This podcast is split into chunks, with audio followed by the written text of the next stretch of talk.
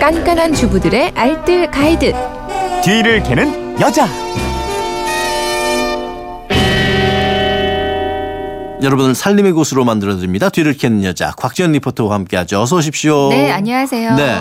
휴대전화 뒷번호 0737님이 마트에서 귤을 싸게 팔길래 냉큼 집어왔는데 세상에 맛이 없다 없다 해도 이리 맛없을 수가 있을까요? 맛없는 귤 어떻게 처리하면 좋을까요? 하셨는데 아 이게 요즘 귤 많이 먹을 때인데 네. 모든 게 다 맛있으면 좋은데 맛없을 때가 또 있어요. 있어요. 네. 속상하잖아요. 맛없는 과일 뭐 안 먹고 버릴 어. 수도 없고 그렇다고 그냥 참고 먹기는 힘들고 네. 그렇습니다.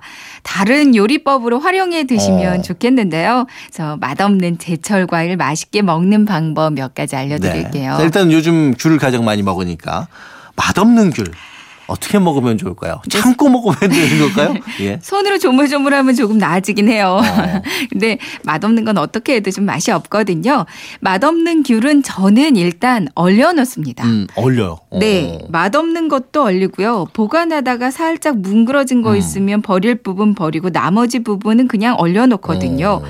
제주도에서는 귤을 겨울에 얼려서 날 더워지면 슬러시로 많이 해먹는다고 그래요? 하더라고요. 예. 그 얘기 듣고 나서 음. 그 다음부터 얼리고 있는데 귤을 그러니까 까서요 먹기 좋은 크기로 쪼개 주세요. 음. 지퍼백에 담아서 냉동실 안에 그냥 얼려 놓으시면 돼요. 이제 어. 모른 척하고 보관해 놨다가 아주 귤이 귀한 여름에 어. 갈아 마시면 정말 맛있게 시원하게 드실 수 있어요. 여기에 시럽이나 올리고당을 살짝 추가해서 먹으면 더 맛이 좋고요. 음. 냉동해 놓을 때도 지퍼백에 너무 꽉 차게 담으면 서로 엉겨 붙어서 나중에 떼내기가 쉽지 않거든요. 네.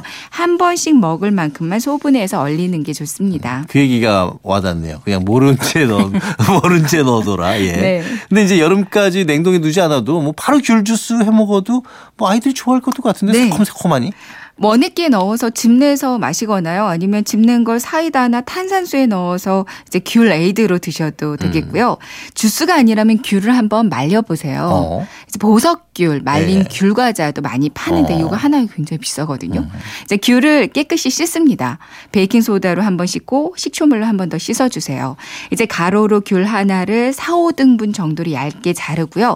건조기 하나씩 펼쳐 놓고 10시간을 음. 말려 주면 되는데요. 아무리 맛없는 귤이라 도 이렇게 보석귤로 만들어 먹으면 당도가 확 올라갑니다. 그래요? 예. 저는 가끔 그 귤을 구워 먹기도 하는데 네. 그게 또 귤 구워 먹으면은 조금 더 맛있어져요. 간식으로도 정말 어, 좋죠. 그러니까요. 네. 근데 이제 배. 네. 배도 여기 맛없는 게 걸릴 확률이 좀 있더라고요, 저는. 그러니까요. 예. 근데 맛없어도 배는 배입니다. 어. 그 요즘 감기로 콜록콜록 고생하시는 분들 많던데요. 맛없는 배로 배숙을 만들어 드시면 좋거든요. 네. 배를 깨끗이 세척하고요. 잘라서 전기밥솥에 넣습니다. 어. 물을 한 컵만 자작하게 부어주세요. 네.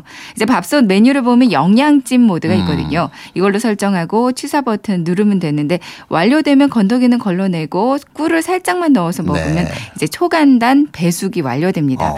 여기에 도라지, 대추를 함께 넣어도 좋은데요. 이렇게 만들어서 온 가족 함께 마시면 참 좋을 네. 것 같아요. 요즘에 이제 감기 유행인데 목 아플 때 먹으면 아주 좋겠네요. 네. 그 외에 또 방법 있나요? 활용법이? 네, 껍질을 배- 벗기고요. 이제 배를 믹서나 강판에 한번 갈아서 얼음 큐브에 넣고 냉동실에 음. 얼려두세요. 고기 재울 때 하나하나 꺼내기 아 주 편리하고 좋습니다. 그렇군요. 그리고 배가 무다라고 생각하고 음. 그냥 깍두기 담그셔도 좋은데요. 배가 무다 생각하고. 네, 큰배 한 개 기준으로 고춧가루 두 스푼, 멸치 액젓 세 스푼, 네. 대파랑 이제 다진 마늘 넣고 물을 한두 스푼만 넣고 버무려 주세요. 이거는 숙성 기간 없이 그냥 바로 드셔도 아이들도 정말 잘 그렇군요. 먹습니다. 예. 배 깍두기가 되겠네요. 네네. 예. 그다음에 사과 맛없는 거 이건 어떻게 해야 돼요?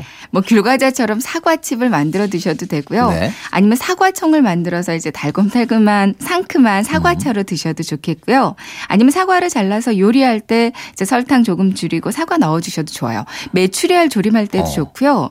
뭐 갈비할 때나 카레 만들 때도 음. 좋습니다. 그리고 사과, 설탕, 계피가루 넣고 사과잼 어, 만들어도 좋네요. 좋고요. 자, 다양한 활용법들이 있는데 자, 오늘 내용 세 줄 정리해 볼까요? 네, 맛없는 귤은 껍질 까고 소분에 얼려서 여름에 귤 슬러시로 드셔보세요. 네. 맛없는 배는 전기밥솥에 넣고 배숙으로 만들어 먹거나 배 깍두기로도 좋고요. 맛없는 사과는 이제 건조기에 넣어서 사과칩으로 아니면 사과잼으로 요리에 설탕 대신 넣어도 좋습니다. 알겠습니다. 지금까지 뒤를 캐는 여자 곽지연 리포터와 함께했습니다. 고맙습니다. 네, 고맙습니다.